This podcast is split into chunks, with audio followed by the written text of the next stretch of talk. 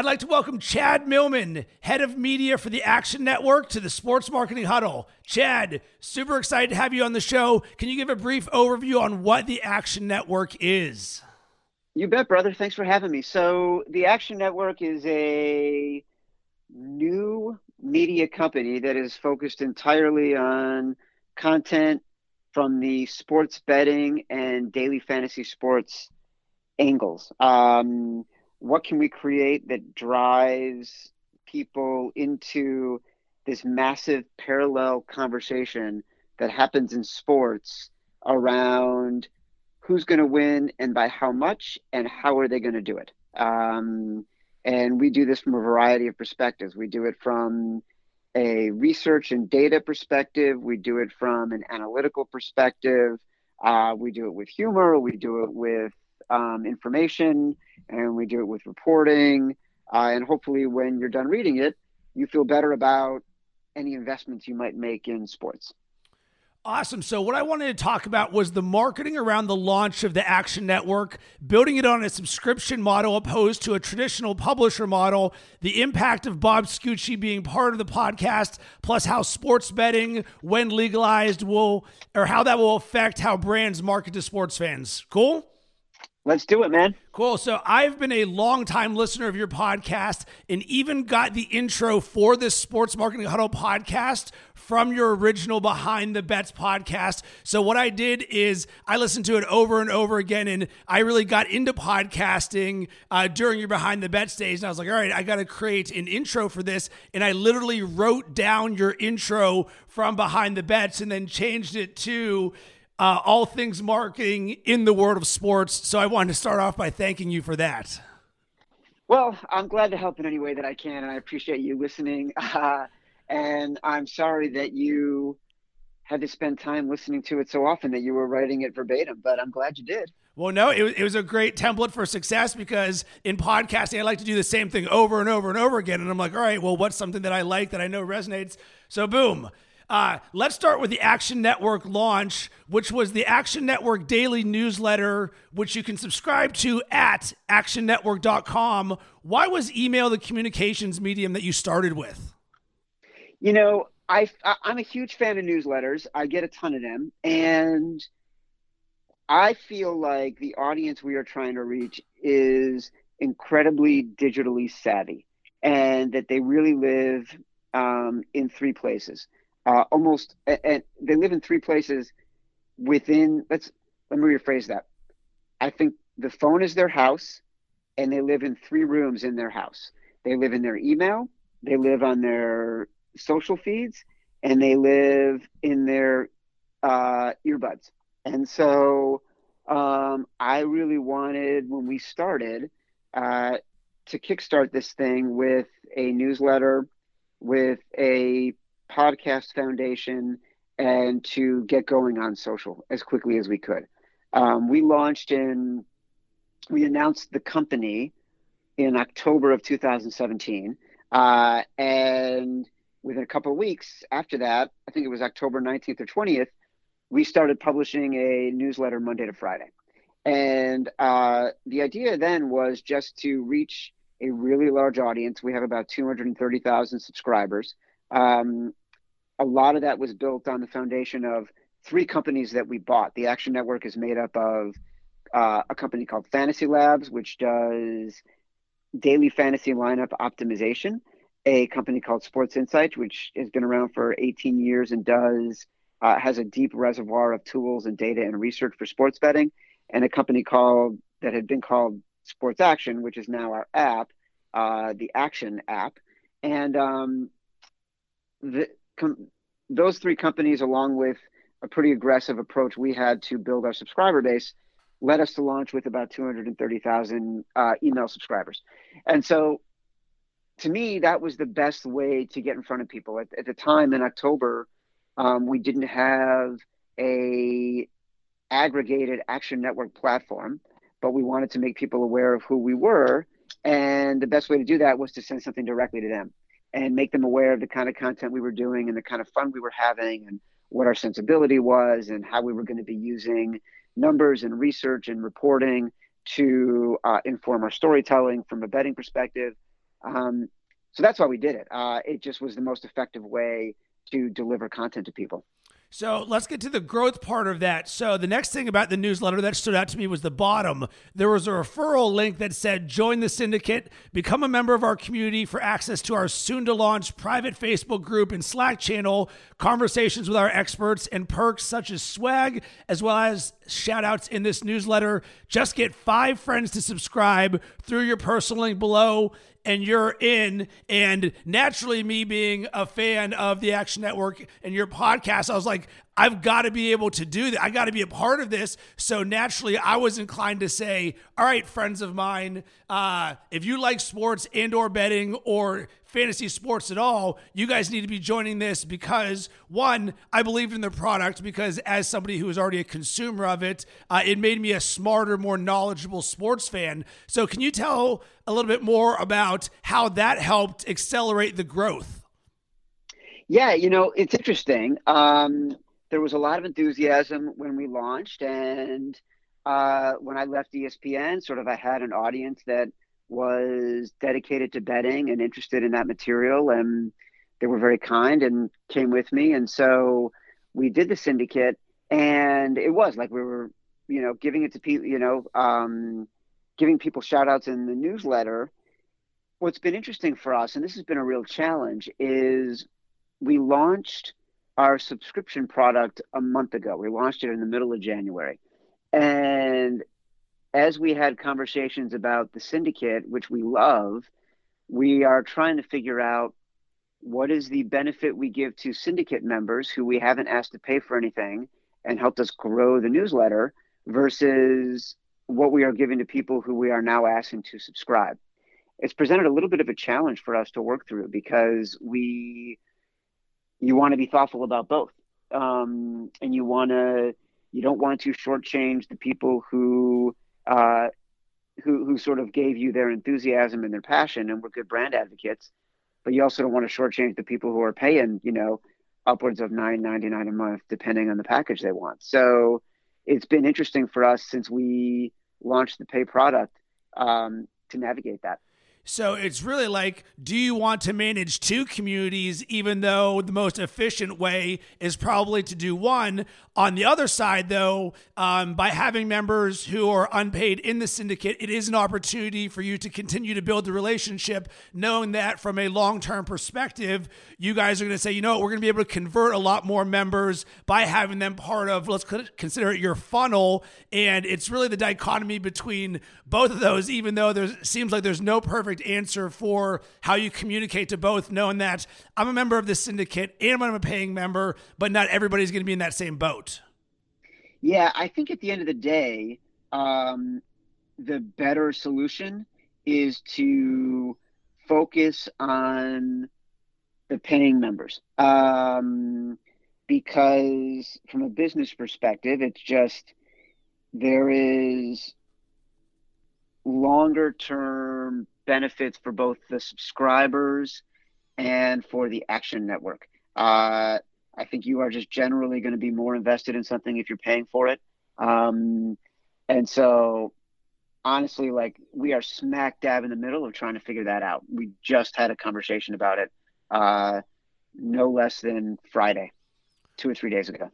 All right. So it's like, what's more important, getting new subscribers or keeping the ones that you currently have? So I bought the yearly subscription, but what are the people who say, I'm just going to be doing this bad boy month to month, that you would much rather only have to make the sale once instead of continually doing that, even though both of those are going to be part of a growth strategy?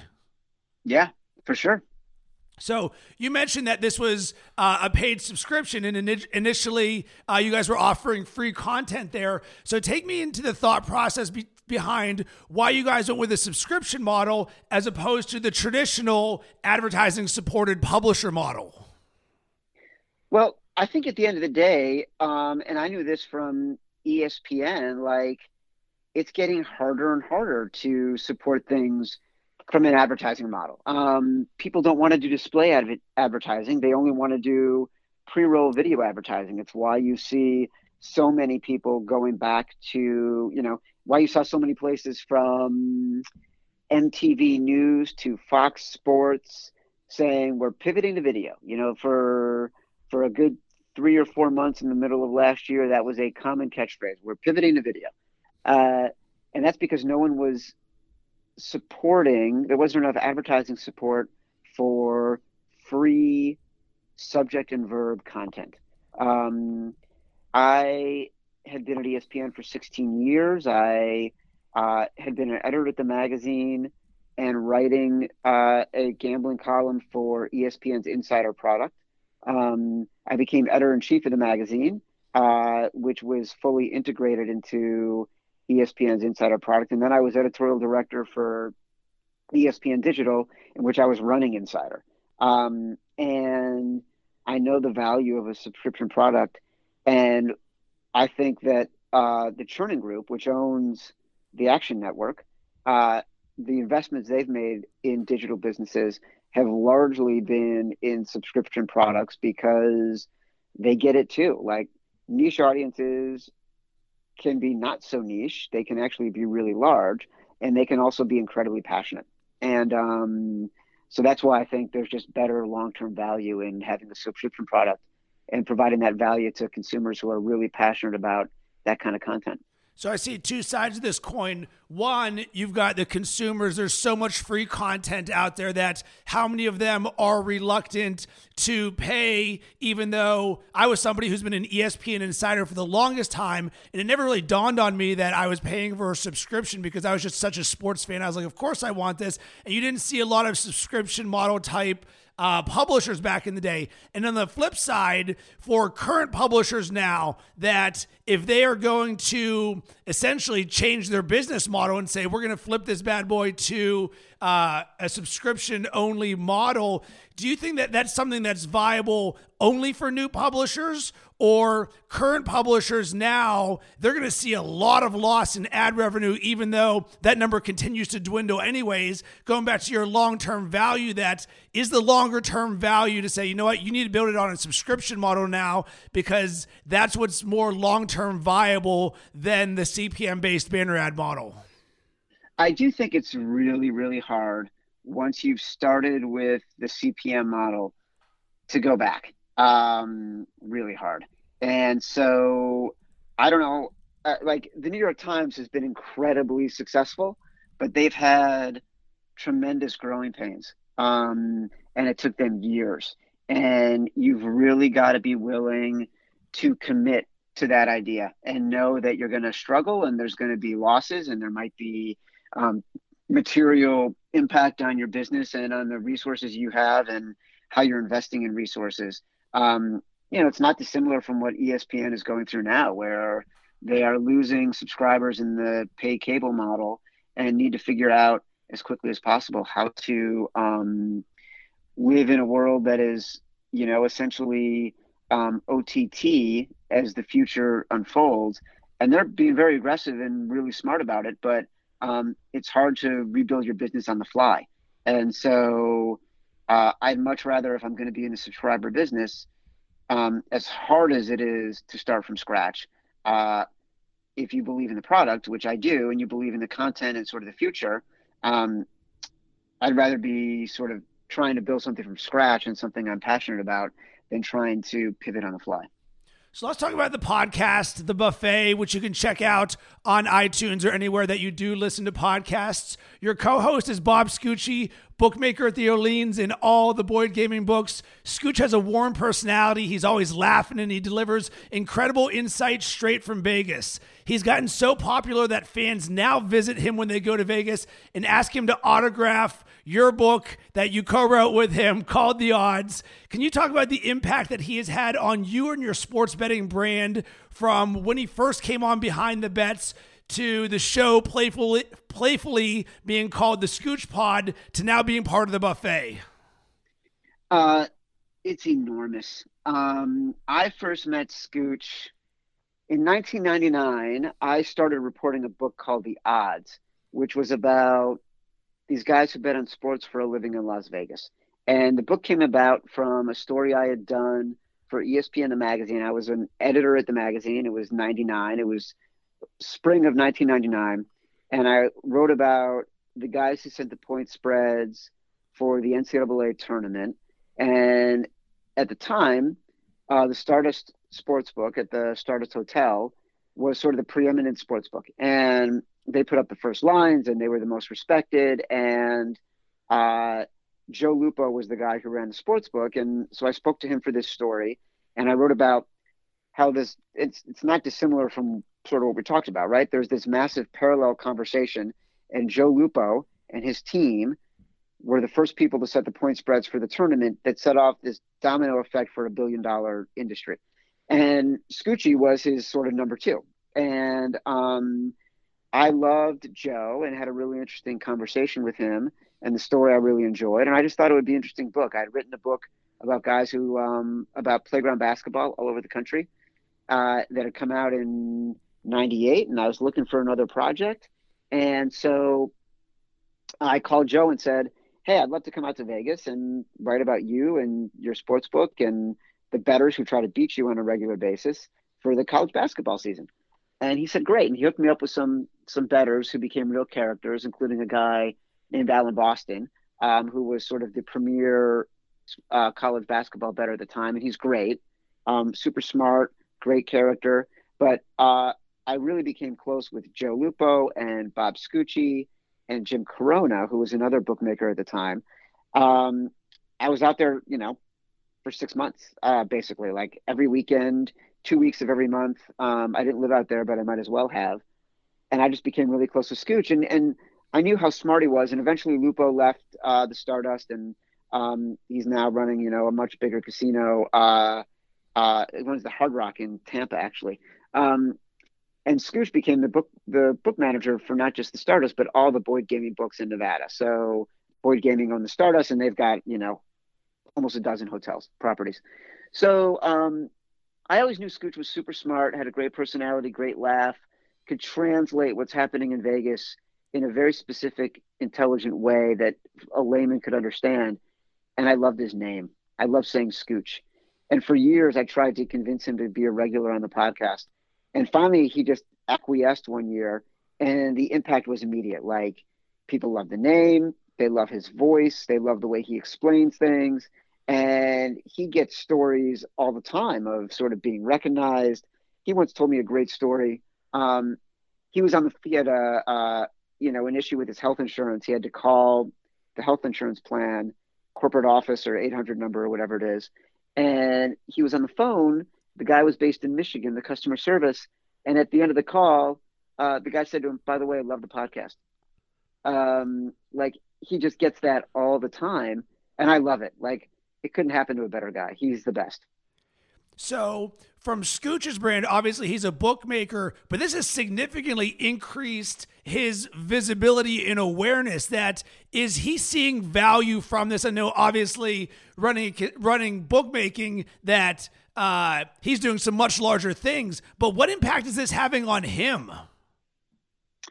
Oh God, uh, you know, I, I, I mean, from a lifestyle perspective, I don't think it's anything. He, you know, he, but it certainly, I think, is exciting for him. It certainly raised the profile of the Orleans. You know, there are people who are there all the time, um, asking for uh, autographs, asking for, um, asking for him to come out, asking him to sign books. They come in and they want the buffet because you know we talk about that's why we call it the buffet. Scooch once said about a guy who did something well and want him a bet. Like I want to I want to buy that guy a buffet. So some of the catchphrases have just become really popular, and it's just been fantastic for him. Do you think more industry thought leaders, regardless of what industry, could benefit from hosting or being part of a podcast? Yeah. Uh, look, I think so, but I think it entirely depends on like who the personality is. There are a lot of guys who are involved in podcasts who might just be boring.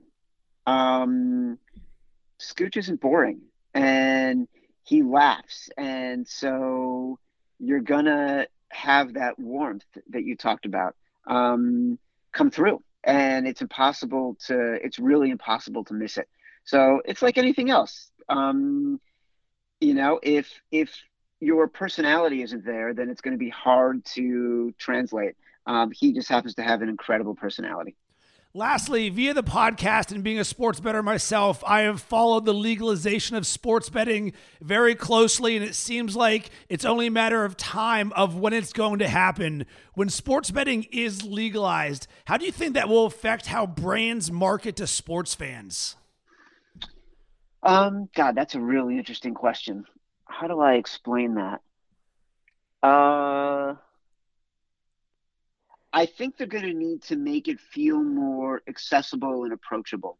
You know, I thought the DraftKings and FanDuel stuff from a couple years ago, you know, I'm sure you've done podcasts on that, yep. was really fascinating because of the way they were so aggressive in the market. Um, and it turned people off and obviously led to just some massive challenges for the daily fantasy industry and led to a lot of scrutiny. And I think actually, in at the end of the day, had a pretty detrimental effect on that business um, and the way people view it. So I think there was a lesson to be learned there in how you market sports betting as an activity, as a leisure activity to new consumers versus trying to convince them that they can come in and become millionaires. Um, I don't think that's going to work. I think you need to make it feel safe and feel comfortable and not like something that has been stigmatized for the past 70 something years as being a mafia business um, or being something where you know you're going to get shaken down if you can't pay your debts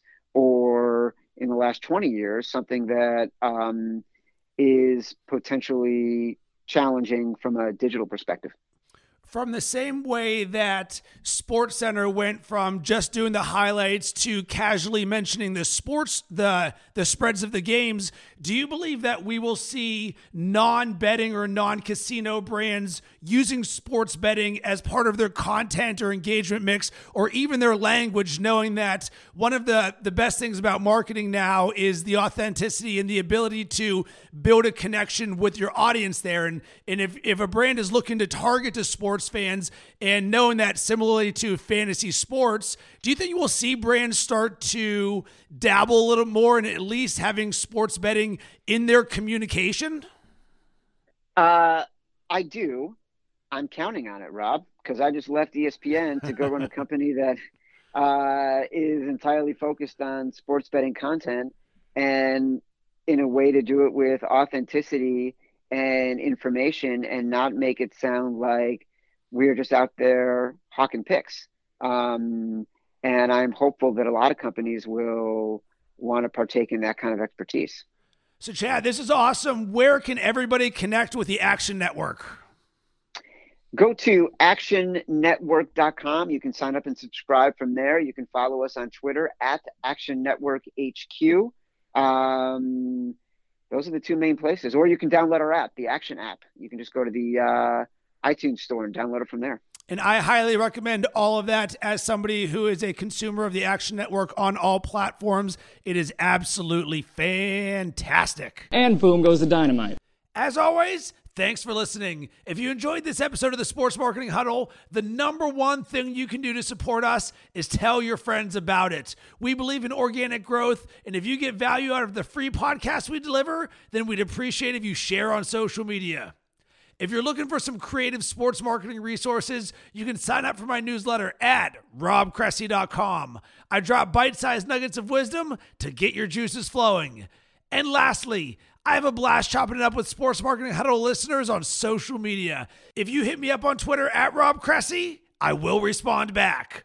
Boom shakalaka!